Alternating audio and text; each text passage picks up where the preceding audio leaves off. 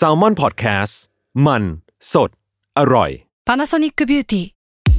มากกว่าเครื่องเป่าผมด้วย Nano E เทคโนโลยีล่าสุดที่จะเปลี่ยนทุกประสบการณ์ที่คุณเคยมี Nano E Moisture Plus เพิ่มความชุ่มชื้นให้เส้นผมหลังใช้งานมากขึ้นถึง18เท่าพร้อมชะลอการเฟดของสีผมสำหรับคนชอบทำสีผมดูแลความชุ่มชื้นทั้งเส้นผมหนังศีรษะและผิวคุณ Panasonic NA-0J มีเทคโนโลยี Nano E ที่ Care Only You Survival Trip X เที่ยวนี้มีหลายเรื่องสวัสดีครับขอต้อนรับเข้าสู่รายการ Survival Trip X เที่ยวนี้มีหลายเรื่องกับผมทอมจักริดยมพยอมนะครับที่นี่ที่เดียวที่เดิมนะครับที่ Salmon Podcast นะครับเข้ามาฟังกันได้ทุกช่องทางโซเชียลมีเดียของ Salmon Podcast นะครับแล้วก็ทุกช่องทางสตรีมมิ่งนะครับผมแน่นอนครับว่ารายการ Survival Trip X นะครับเราก็จะมีเรื่องราวต่างๆมากมายมาเล่าสู่กันฟังและแน่นอนว่ามันก็อาจจะไม่ใช่เรื่องที่ดีสักเท่าไหร่นะครับแต่ว่าจะเป็นเรื่องไม่ว่าจะเป็นเรื่องไม่ดีเรื่องแย่อุทาหรณ์สอนใจต่างๆนะครับที่นักท่องเที่ยวนักเดินทางเนี่ยนะเขาเดินทางไปตามที่ต่างๆประสบเหตุการณ์นั่นนี่นู่นแล้วก็เอามาเล่าสู่กันฟังเพื่อที่ว่าเรา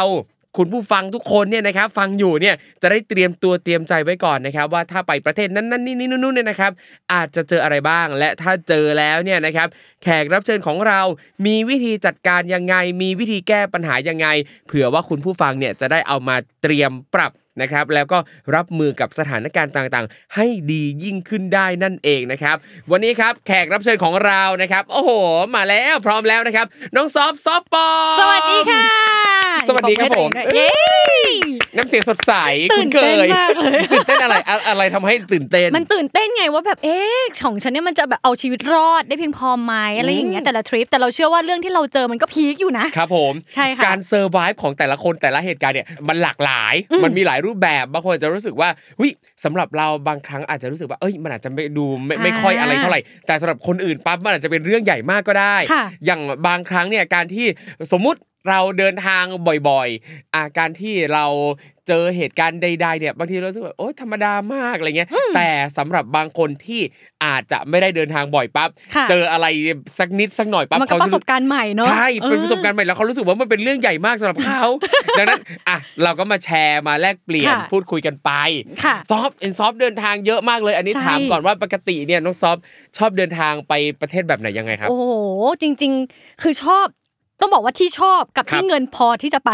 มันคนละประเด็นอ๋อเหรอโอเคโอเคแต่ถ้าเอาที่ชอบรู้สึกว่าตัวเองเนี่ยสามารถคอมฟอร์ตตัวเองในการไปได้อยู่บ่อยครั้งคือประเทศญี่ปุ่นค่ะโอ้ชอบมากคือเราชอบด้วยความวัฒนธรรมความสนุกของประเทศเขาใช่มั้ยคะแล้วเราก็ได้ซอฟต์พาวเวอร์ตั้งแต่แบบการ์ตูนตอนเด็กที่เราดูมาตลอดก็ญี่ปุ่นความน่ารักของญี่ปุ่นคือถ้าจะสักครั้งในชีวิตประเทศแรกที่เก็บตังค์ไปเองได้มันก็ต้องญี่ปุ่นใช่เมื่อกี้ซอฟพูดถึงเรื่องการ์ตูนซอฟต์พาวเวอร์ต่างๆอันนี้อยากให้เล่าหน่อยชอบการ์ตูนอะไรยังไงบ้างของญี่ปุ่นโอ้ชอบอนิเมะค่ะชอบมังงะชอบทุกอย่างเลยชอบหลายเรื่องมากๆอย่างเช่นโดเรมอนก็ชอบชินจังก็ยังชอบอยู่ปัจจุบันชินจังทำมาได้ดีมากขึ้นเยอะเลยค่ะถ้าใครที่ยังติดภาพชินจังเป็นเด็กเด็กใช้คำว่าเด็กพูดได้ค่ะเด็กที่ดูเปรสนิดๆโอเคปัจจุบันอยากจะบอกว่าการ์ตูนเขาอบอุ่นและน่ารักขึ้นเยอะมากค่ะดีมากเลยรวมไปถึงชอบโคนันค่ะถ้าเกิดแมสน้อยลงมาหน่อยแต่มันแมสนะแมสในใจเราอย่างเช่น 20th Century Boy อันนี้ชอบมากครับผมใช่ค่ะโอ้โหนี่ดูเยอะเหมือนกันนะเนี่ยจริงๆได้พูดอย่างเดี๋ยวมันจะกลายเป็นรายการอนิเมะนะคะมันจะไม่ได้ไปเรื่องการเที่ยวเฮ้ยเอาจริงคือแบบพอพูดถึงเรื่องการ์ตูนญี่ปุ่นน่ะพี่เคยไปตามรอยโคนันที่โทโตริโอ๊ยดีมากนั่นแหละคืออย่างทริปนั้นน่ะไปคือตอนนั้นเป็นช่วงที่เพิ่งเสร็จจากแข่งแฟนพันธุ์แท้ใหม่ๆแล้วก็หนึ่งในแฟนพันธุ์แท้รุ่นเดียวกับพี่คุณเทพเป็นแฟนพันธุ์แท้การ์ตูนโคนันแล้วก็แบบเฮ้ยได้รางวัลมารางวัลคือได้เป็นแบบแพ็กเกจทัวร์ไปญี่ปุ่นอะไรเงี้ยแล้วก็เฮ้ยอยากไปด้วยงั้นซื้อตั๋วไปด้วยไปญี่ปุ่นแบบเนี้ยแล้วก็เลยกลายไปว่าเราไปที่โอซากะแล้วก็ไปที่โทโตริไปตามรอยเมืองโคนันนั่นแหละสนุกมากเป็นประสบการณ์ที่ดีมากเลยการคือ ไปญี่ปุ่นเนี่ยเราก็ว่าชอบอยู่แล้วนะแล้วพอเราไปตามธีมตามคอนเซปต์อะไรที่มันชัดแบบเนี้ยยิ่งชอบมากเลยจริงค่ะเออแต่ประเทศญี่ปุ่นซอฟยกให้เป็นประเทศที่เที่ยวตามธีมได้หลายธีมแล้วมันสนุกมากใช่ๆๆๆคือเหมาะกับคนทุกประเภททุกธีมอ่ะคุณชอบธีมสยองยังไปได้เลยนะมันก็พีคนะเออใช่ๆๆอุ๊ยเดี๋ยวนะพอพูดถึงธีมสยองซอฟชอบที่ไหนฮะชอบที่ไหนในญี่ปุ่นปะทีมสยองในญี่ปุ่นยังไม่กล้าไปอ่ะพี่มันกลัวยังกลัวอยู่ยังไม่ก้าวข้ามค่ะจริงๆแต่พอพูดถึงทีมสยองอ่ะไม่รู้มันเรียกได้ว่าเป็นทีมได้มั้ยนะอยากเข้าไปในป่าที่นั่นน่ะที่คนเขาไปแบบเป็นจุดหมายสุดท้ายในชีวิตกันอะไรอย่างเงี้ยอยากลองไปดูสักครั้งนึงไปดูบรรยากาศอะไรเงี้ยเอออ่ะแต่ทีนี้เรากลับมาเข้าเรื่องของเราดีกว่าพอพูดถึงญี่ปุ่นปั๊บเนี่ยอยากให้ซอฟเนี่ยแชร์หน่อยว่าตอนไปญี่ปุ่นครั้งแรกเนี่ยเป็นยังไงบ้างอยากบอกว่านี่เป็นเรื่องพีคที่สุดของคนที่เคยเดินทางครั้งแรกเดี๋ยวนะอันนี้เป็นการเดินทางไปญี่ปุ่นครั้งแรกหรือว่าเป็นการไปต่างประเทศครั้งแรกด้วยเป็นญี่ปุ่นครั้งแรกค่ะถ้าเป็นต่างประเทศครั้งแรกอาจจะสัก3ขวบซึ่งจำไม่ค่อยได้แต่อันนี้จะเป็นแบบครั้งแรกที่ไปด้วยทุนทรัพย์ที่เริ่มพอจะมีบ้างแล้วเราไปก็ด้วยความแบบอยากพาครอบครัวไปด้วยก็พาครอบครัวไปด้วยค่ะไปกันครบเลยพ่อแม่พี่สาวเราอะไรอย่างเงี้ยครับผมอุ๊ยชอบตัวรายการที่แบบทุนทรัพย์เราพอจะมีบ้างแล้วเราก็ไปแล้วก็พาครอบครัวไปด้วยอย่างของพี่ตอนไปญี่ปุ่นครั้งแรกอ่ะทุนทรัพย์ก็พอจะมีบ้างไปคนเดียวไปคนเดียวจ้าแต่ตอนนั้นจอดอาจจะด้วยอายุยังน้อยด้วยค่ะถ้าไปคนเดียวพ่อแม่อาจจะยังเป็นห่วงอยู่ก็เลยออกพาไปด้วยกันตอนนั้นน่าจะอายุสัก19ถือว่าเด็กมั้ยคะก็เด็กวัยรุ่นเด็กวัยรุ่นยังเด็กวัยรุ่นอยู่ยังเรียนไม่จบค่ะ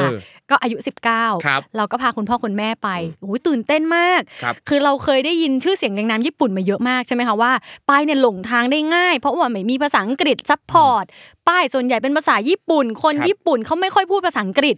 เดี๋ยวนะพอสนิดนึงอันนี้อยากถามกันว่าเหตุการณ์เกิดขึ้นในช่วงปีไหนนะครับปีเหรอคะโอ้โหซออายุ19คือประมาณปีที่แล้ว10ปีที่แล้วอ่ะโอเคเพื่อที่ว่ามันจะได้คนจะได้เชื่อมโยงมากขึ้นเพราะว่าณปัจจุบันเนี้ยคนญี่ปุ่นก็มันเทคโนโลยีแล้วนะมันก็ดูทันสมัยขึ้นนิดนึงภาษาอังกฤษเค้าก็คนก็พูดกันมากกว่าเดิมแต่คือพอเป็น10ปีก่อน10กว่าปีก่อนเนี้ยเหนื่อยมากกับการสื่อสารถูกต้องค่ะเหนื่อยมากจริงๆค่ะคุณผู้ชมคุณผู้ฟังนะคะคือสิ่งที่ซอฟเจอเนี่ยเราก็รู้สึกว่าเราเรียน A-back ภาษาอังกฤษฉันมันก็ต้องได้บ้างหรอเหมือนกันการไปเที่ยวนอกแบบนอกประเทศมันก็ต้องเป็นเรื่องที่จะนอกโลกแล้วเมื่อกี้ถ้าพี่ไม่ห้ามหนูจะไปนอกโลกแล้วก็คือแบบมันมีภาษาเราก็ไม่ต้องกลัวหรอกเพราะเราก็ได้รับการเรียนรู้มาแบบนั้นไงแต่มันใช้ไม่ได้กับประเทศญี่ปุ่นเมื่อ10ปีที่แล้วอ่ะครับ10ปีที่แล้วเนี่ยย้อนกลับไปตอนที่เรายังต้องขอวีซ่าป่ะตอนนั้นสอบไม่ต้องขอแล้วไม่ต้องขอแล้วอ่ะแต่ตอนพี่ไปครั้งแรกอ่ะคือตอนปี2ปลายปี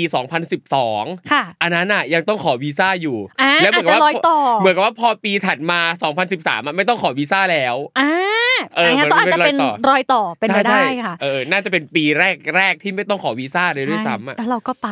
พ่อแม่เราเนี่ยดีใจมากเราก็รู้สึกแบบมันเป็น achievement เฮ้ยมันดีมากๆเลยนู่นนี่นั่นแต่ด้วยการไปก้อนแรกที่พาครอบครัวไปด้วยแน่นอนว่าเงินเราอ่ะมันจำกัดมากมันก็ไปแบบทริปประหยัดนะคะหวังเอาแบบควอลิตี้ของการได้ใช้เวลากับครอบครัวแทนเงินคือห้ามพลาดแม้แต่รถไฟแม้แต่ขบวนเดียวก็คือห้ามพลาดอ่ะคือจะกินข้าวก็ต้องแบบมื้อนี้ต้องเป๊ะเท่านี้นะจะไปเที่ยวต้องวางแผนอย่างดีมากๆเพราะว่าเราจะใช้จ่ายสุรุ่ยสุร่ายไม่ได้อุ๊ยอันนี้ขอถามหน่อยว่าการที่เราจะไปเที่ยวแล้วเราวางข้อจำกัดเรื่องบัดเจ็ตแบบนี้เนี่ยมันทำให้เรามีความสุขกับการท่องเที่ยวไหมอ่ะเป็นคำถามที่ดีมากค่ะถ้าเป็นปัจจุบันอาจจะรู้สึกว่ามันถูกจำกัดแต่ณตอนนั้นกลับรู้สึกว่าไม่เป็นปัญหาเลยค่ะเพราะเรารู้สึกว่าบรรยากาศที่ได้สัมผัสมันมีมูลค่ากว่าจำนวนเงินที่โดนจำกัด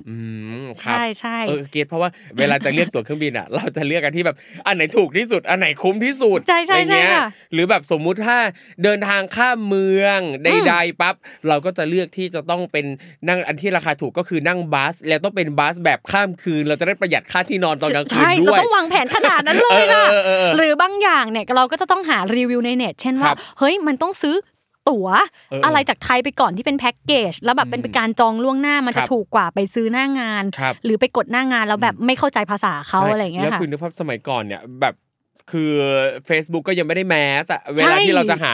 พันทิปเท่านั้นที่จะช่วยเราได้อ่ะเข้าไปดูในกระทู้ในห้อง Blue Planet อะไรอย่างเงี้ยหรือแบบว่าบางทีข้อมูลก็ไม่ได้อัปเดตแบบถี่เหมือนเท่าปัจจุบันนะคะแต่เราก็พยายามแบบว่าอย่างน้อยนะถ้าเราซื้อตั๋วหลายๆอย่างที่พร้อมตั้งแต่ไทย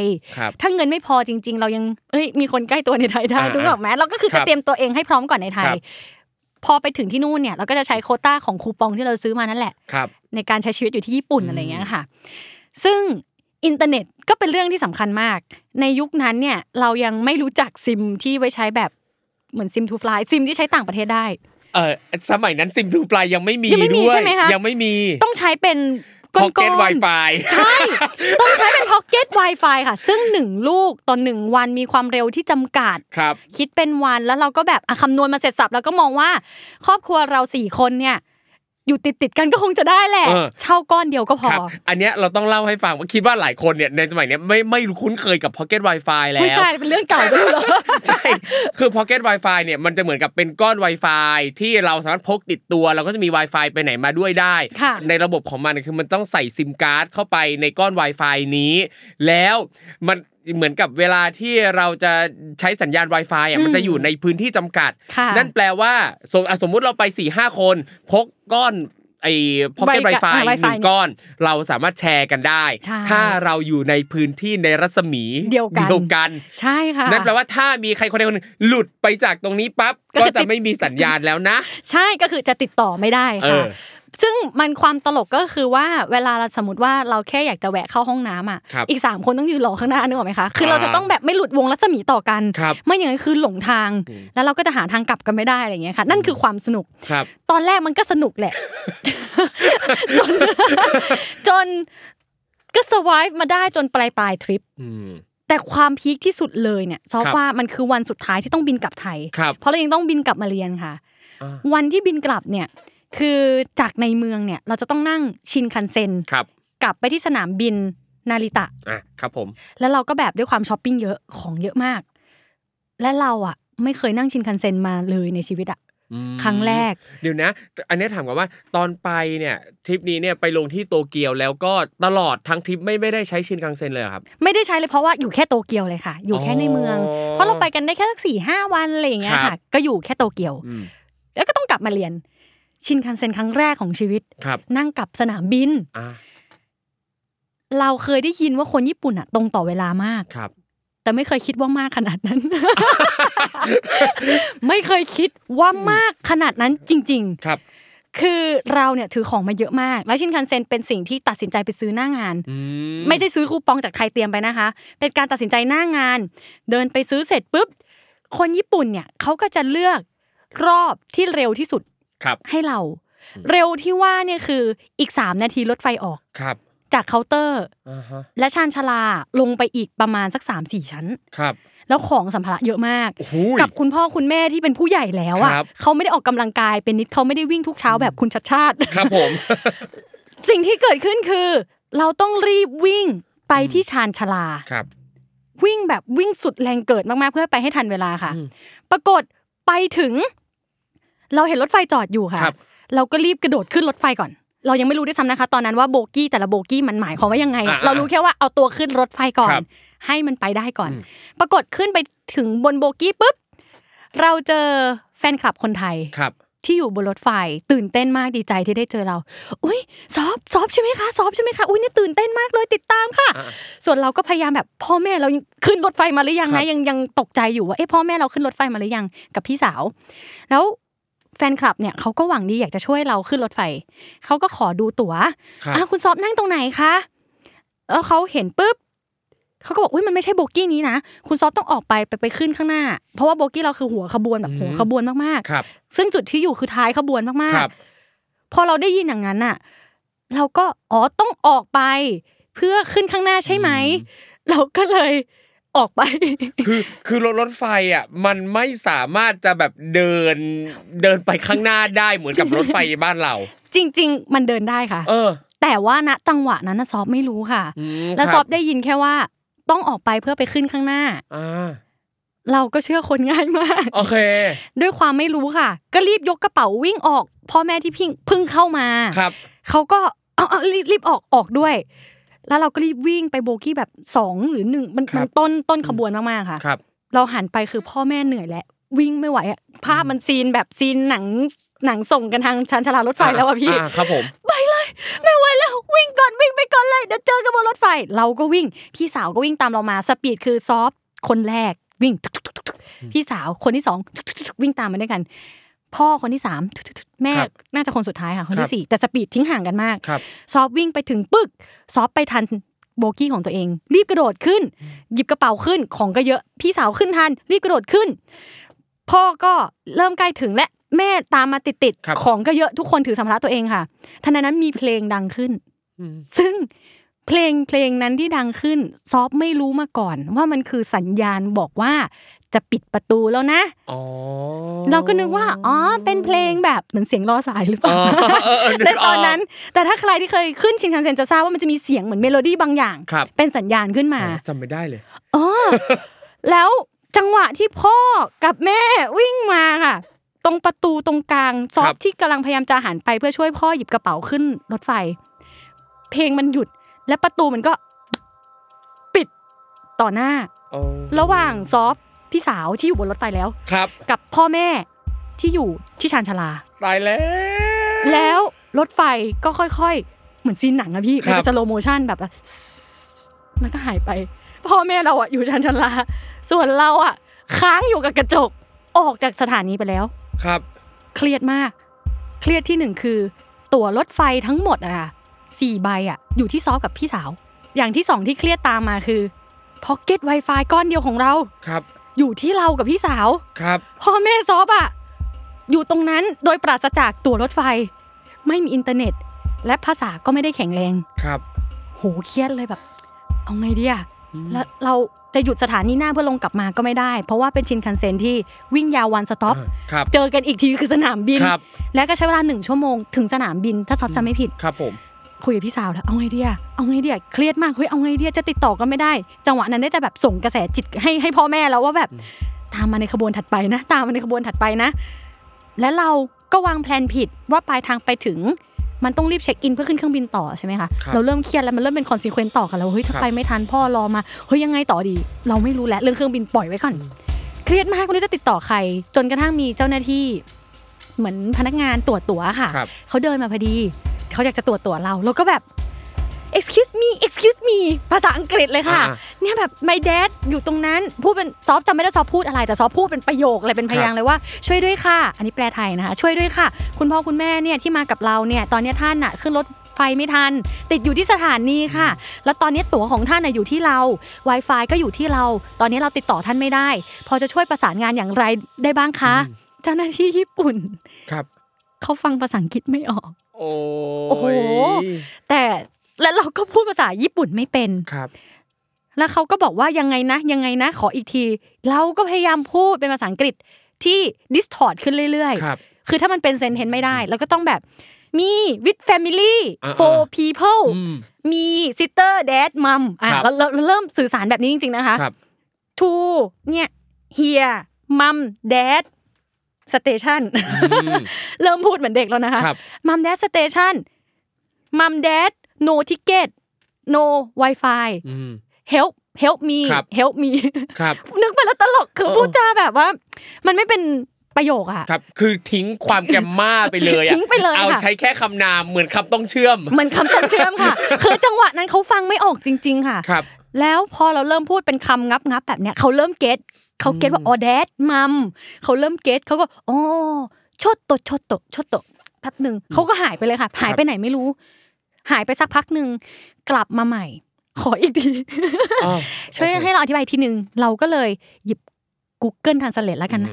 พยายาม Translate ดูแจ๊บเล่าเหตุการณ์จนครบเสร็จสับเขาแบบอ๋อโอเค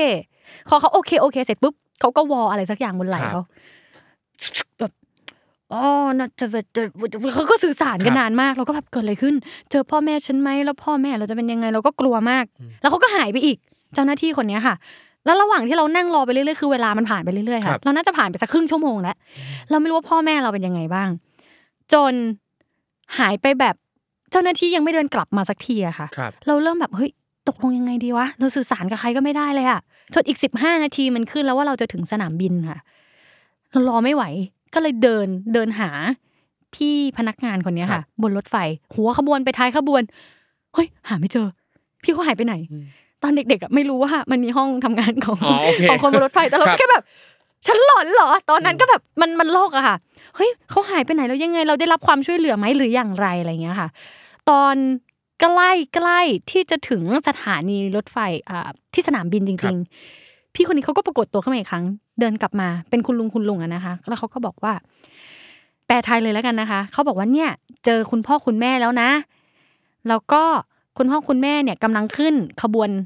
ต่อไปเนี่ยเดี๋ยวเขาจะตามมาคาดว่าเดี๋ยวจะมาถึงช้ากว่าเราอีกครึ่งชั่วโมงก็เดี๋ยวเรารอเจอได้เลยที่ปลายทางแล้วก็แวบนึงอะโล่งใจแวบต่อมาใช่พ่อแม่เราจริงๆใช่ไหมไม่ใช่ว่าไปสื่อสารแล้วแบบว่ามันจะเป็นคนเดียวกันจริงๆใช่ไหมอะแล้วเราก็กังวลเยอะมากว่าพ่อแม่เราจะเป็นอย่างไรยังไงบ้างจนไปถึงที่ปลายทางสิ่งที่เจ้าหน้าที่บนรถไฟบอกซอฟให้ไปทำต่อก็คือให้เราไปติดต่อเจ้าหน้าที่ที่ชานชาลา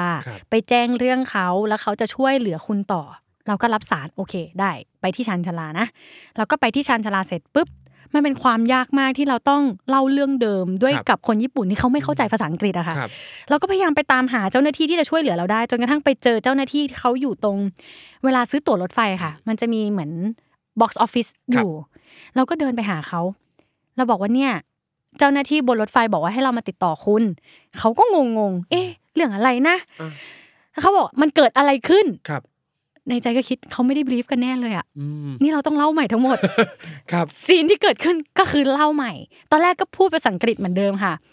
เนี่ยนะแบบ we were here together with my dad and Tony and family เราก็เล่าแล้วเขาก็ไม่เข้าใจครับจังหวะนั้นคือเหนื่อยมากว่าแบบ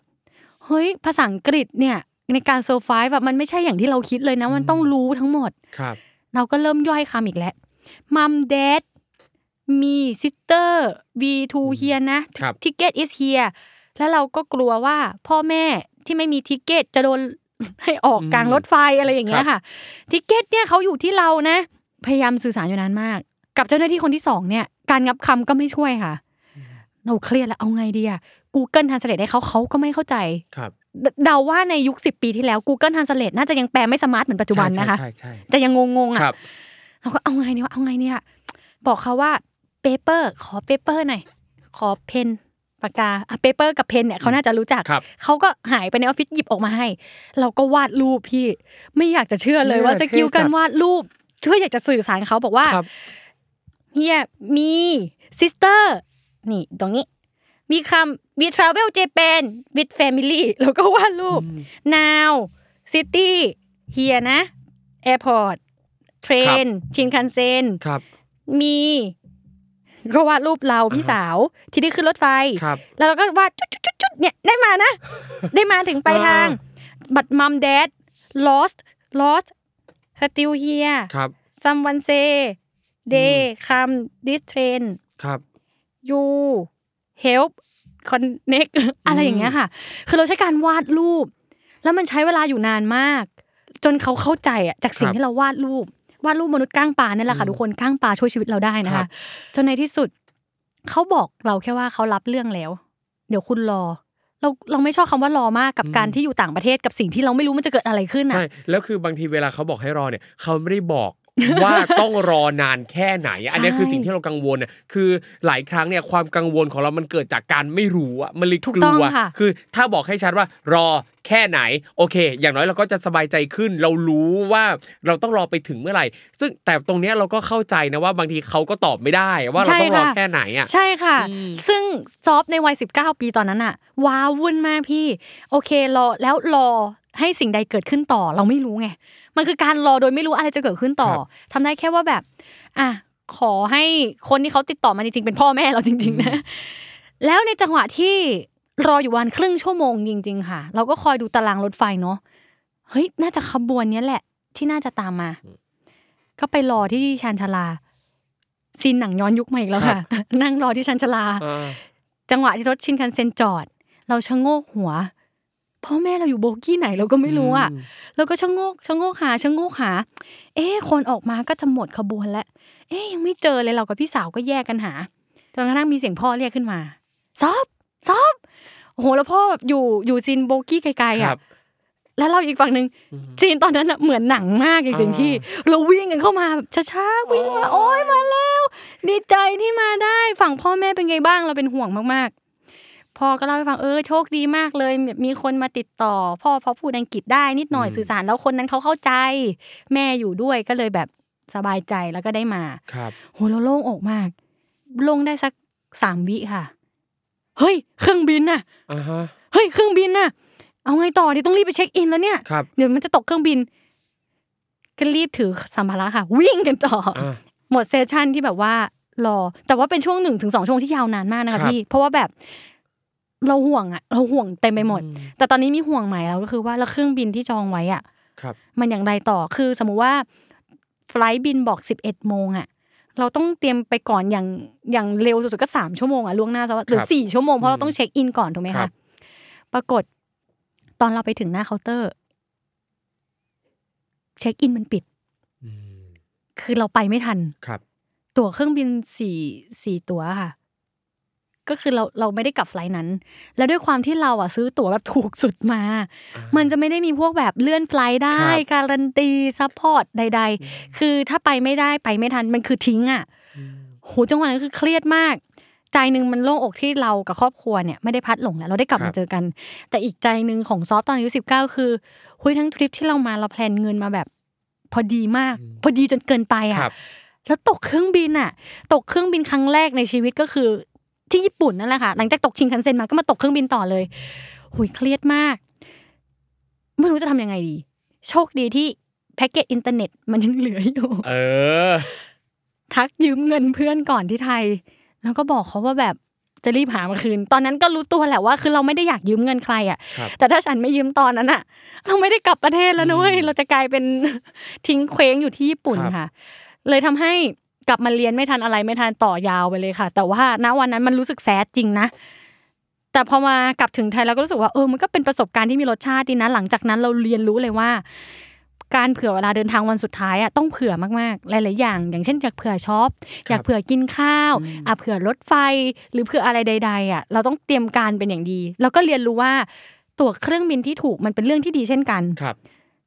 แต่ถ้ารู้สไตล์การเที่ยวตัวเองว่ามีความเสี่ยงอยู่เนี่ยก็ลงทุนอีกสักนิดนึงในการที่แบบมันการโยกวันได้เนี่ยมันสำคัญจริงๆค่ะเวลาเราตกเครื่องบินขึ้นมาจริงๆครับใ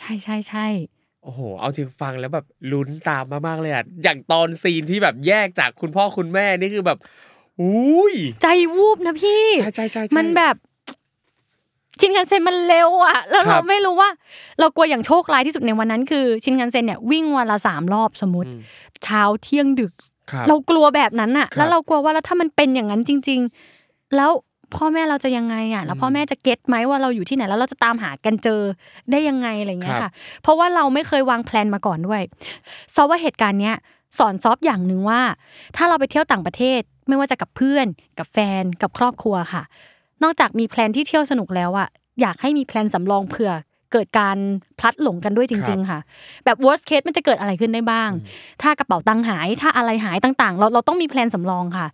ซอฟเลยรู้สึกโชคดีที่พ่อกับเราเนี่ยปกติเวลาต้องใช้คำว่ามีความจิตใจตรงกันอยู่บ่อยครั้งมันเลยทำให้เหตุการณ์นี้ผ่านมาได้แต่ถ้าสมมติว่าณวันนั้นนะคะพ่อหลงกับเราปุ๊บแล้วพ่อไม่อยู่ที่ชานชาลาพ่อเดินกลับขึ้นไปข้างบนแล้วไปติดต่อเจ้าหน้าที่คนอื่นหรืออย่างไรที่มันเปลี่ยนไปหรือพ่อเดินไปขบวนชานชาลาอื่นแล้วขึ้นผิดขบวนหรือแม้แต่พ่ออยู่ที่ชานชาลาเดียวกันแต่ที่ญี่ปุ่นเนี่ยชานชาลาเดียวกันรถไฟแต่ละขบวนที่มามันไม่ได้ไปที่เดียวกันใช่ไหมคะคือมันมี what if เยอะมากซึ่งเรารู้สึกว่าวันนั้นเราโชคดีมากจริงๆแต่มันจะไม่ใช่ทุกครั้งไงที่โชคดีอ่ะเราต้องแผนสำรองจริงๆนะว่าถ้าพลัดหลงจุดนัดพบคือที่ไหนเวลาไปเที่ยวอะไรอย่างเงี้ยค่ะกับครอบครัวสำคัญมากพี่ทอมมีแผนสำรองอย่างนี้เหมือนกันไหมคะเวลาไปเที่ยวอย่างพี่อ่ะเวลาไปสมมุติถ้าไปกับครอบครัวไปสมมติไปกับพ่อกับแม่อะไรเงี้ยแล้วบางทีแบบคือเขาพูดภาษาอังกฤษไม่ได้แบบไม่ได้เลยอ่ะอย่างเงี้ยนั้นเราจะบรีฟเลยว่าถ้าเกิดเหตุการณ์เนี่ยเราจะทำยังไงเราจะนัดเจอกันตรงไหนยังไงพี่จะบอกเลยว่าถ้าหลงปั๊บหาไม่เจอปั๊บอยู่กับที่ไม่ต้องไปไหนไม่ต้องพยายามตามหาเดี๋ยวเราจะเป็นฝ่ายตามหาเอง ที่เขาบอกแบบนี้เลยจริงค่ะหรือแบบบางสถานที่ถ้าสมมติว่าไปสวนสนุกหรือไปพวกแบบงานจังหวัดใหญ่ๆอะไรเงี้ยค่ะเพราะว่าการเตรียมกันที่ดีที่สุดก็คือว่าถ้าเกิดระหว่างเดินเที่ยวกันแล้วพลัดหลงให้มาเจอกันที่สมมุตินะคะหน้าห้องน้ำห้องนี้หน้าตู้ไปรษณีย์ตู้นี้แบบเหมือนทัวร์นิดนึงอ่ะไปไหนก็ได้แต่ถ้าคุณไปไหนไม่เจอจริงๆแล้วคุณหลงหาทางกลับมาที่นี่ให้ได้จำตรงนี้ให้ได้ครับอย่างอันเนี้ยถ้าเป็นเมื่อก่อนนะเราจะแค่บอกว่าอ่ะบอกชี้ให้รู้ว่าตรงไหนแต่ถ้าเป็นปัจจุบันเนี้ยความง่ายอย่างนึงก็คือเรามีสมาร์ทโฟนที่สามารถถ่ายรูปได้ดังนั้นคือเวลาไปอ่ะก็คือเราจะเอาโทรศัพท์เขามาถ่ายไว้เลยแล้วก็เพื่อที่ว่าสมมุติถ้าหลงเนี่ยเขายังเปิดรูปเนี้ยเพื่อถามคนอื่นได้ว่ามันอยู่ตรงไหนแล้วให้มาตรงนี้ใช่แล้วก็อีกอย่างนึงที่จะง่ายสำหรับสมัยนี้ก็คือให้แต่ละคนมีซิมการ์ดไปเลยอ่ะถูกต้องค่ะแต่ละคนมีซิมไปเลยอ่ะถูกต้องที่สุดครับจริงค่ะเพราะอินเทอร์เน็ตเนี่ยมันสำคัญมากจริงอย่างเหตุการณ์นั้นน่ะซอฟยากเพราะว่าเราติดต่อกันไม่ได้ลองนึกสิถ้าเป็น10ปีที่แล้วที่ซอฟมีซิมทูฟลายอย่างเงี้ยทุกอย่างมันจะง่ายมากเราก็จะบอกว่าพ่อคะทักแชทไปเลยพ่อคะรอตรงนั้นนะคะซอฟแจ้งเจ้าหน้าที่แล้วนะคะอยู่ตรงนั้นอย่าเพิ่งมามันง่ายมากแต่ณตอนนั้นความยากคือมันไม่ได้มันไม่สามารถติดต่อใดๆกันได้เลยหรืออย่างต่อให้ไม่มี Pocket Wi-Fi อ่ะมันก็มีฟรี Wi-Fi บางจุดเท่านั้นแล้วมันก็ไม่ค่อยเสถียรด้วยใช่ค่ะใช่ๆๆนั่นแหละแต่ปัจจุบันเนี้ยมันง่ายขึ้นเทคโนโลยีช่วยให้ชีวิตเราง่ายขึ้นนะครับซิมการ์ดเนี่ยสำหรับการไปเที่ยวต่างประเทศเนี่ยเปิดซิมแบบเนี้ยมันแบบ200กว่าบาทอ่ะมันก็สามารถจะใช้ได้อยู่ในช่วงเวลาประมาณ2สัปดาห์แบบเนี้ยมันก็คุ้มค่าที่จะจ่ายตังค์เพราะถ้าจะไม่ผิดเนี่ย Pocket Wi-Fi ในสมัยนั้นก็ก้อนหนึ่งมันก็คิดเป็นต่อวันนะวันละประมาณ250 300บาทอะไรเงี้ยใช่ค่ะใช่นั่นแหละเราก็มันก็มีวิธีจัดการที่เทคโนโลยีจะช่วยเราได้ง่ายขึ้นใช่แล้วยิ่งถ้าเป็นปัจจุบันง่ายขึ้นอีกคือ Google Map เริ่มเสถียรแล้วครับคือถ้ายุคโน้นอ่ะ Google Map ยังพาลงทางด่วนอยู่เลยพี่นึกออกป่ะคือ Google Map ยังไม่เสถียรเท่ากับปัจจุบันค่ะถ้ามาปัจจุบันเนี่ยเวลาเราเซฟเราพินหรือว่ามันดู history ได้ก็จะสะดวกสบายมากขึ้นจะปลอดภัยมากขึ้นมากกว่ายุคก่อนๆเวลาไปเที่ยวกันเนี่ยจะค่อนข้างมีความแบบ challenge เยอะค่ะครับนั่นแหละครับโอ้โหก็ถือว่าเป็นเรื่องพีคอีกเรื่องนึงนะครับสำหรับการหลงกับคุณพ่อคุณแม่ที่ต่างประเทศแบบนี้นะครับก็โอ้ฟังแล้วดีใจแทนตอนที่ได้มาเจอกันนะครับดีใจที่ได้เจอพ่อแม่อีกครั้งในตอนนี้ใช่ถึงแม้จะเป็นอย่างที่ซอฟบอกว่ามันเป็นช่วงเวลาประมาณ2ชั่วโมงแต่มันยาวนานมากจริงๆณช่วงนั้นนะครับก็ขอแสดงความยินดีที่ได้เจอคุณพ่อคุณแม่แล้วก็ถึงแม้ว่าจะตกเครื่องแต่ก็กลับมาถึงเมืองไทยโดยสวัสดิภาพค่ะเรื่องนี้สอนอีกอย่างนึงค่ะว่าภาษาอังกฤษไม่จำเป็นต้องเก่งแต่รู้ไว้บ้างไว้เอาตัวรอดได้ครับผมและที่สำคัญค่ะการวาดรูปงูๆปลาๆบ้างแต่สื่อสารได้เท่านั้นก็เพียงพอเวลาเราไปต่างประเทศไม่จำเป็นที่ต้องแบบ fluent มากเรื่องภาษาเพราะว่าภาษามันมีทั้งภาษากายภาษาพูดภาษาเขียนภาษาภาพมันเยอะเต็มไปหมดสิ่งเหล่านี้ค่ะจะช่วยให้เรา survive ได้ในแต่ละทริปใช่แล้วคือไอ้อย่างตรงเนี้ยพี่ชอบมากตรงความ flexible ของซอฟอ่ะอย่างคือหมายถึงว่าเราพูดภาษาอังกฤษอ่ะแบบถูกต้องแกมาละเขาไม่รู้เรื่องงั้นเราค่อยๆปรับลงมาเป็นแบบพูดแบบง่ายๆจนกลายเป็นว่าไม่พูดแล้วแค่ภาพแบบเนี้ยแล้วคือพี่เคยเจอเพื่อนบางคนที่แบบมันไม่รู้ว่ามันสามารถจะใช้คำว่าอีโก้ได้ไหมอะคือแบบเขามั่นใจว่าเขาใช้ภาษาอังกฤษดี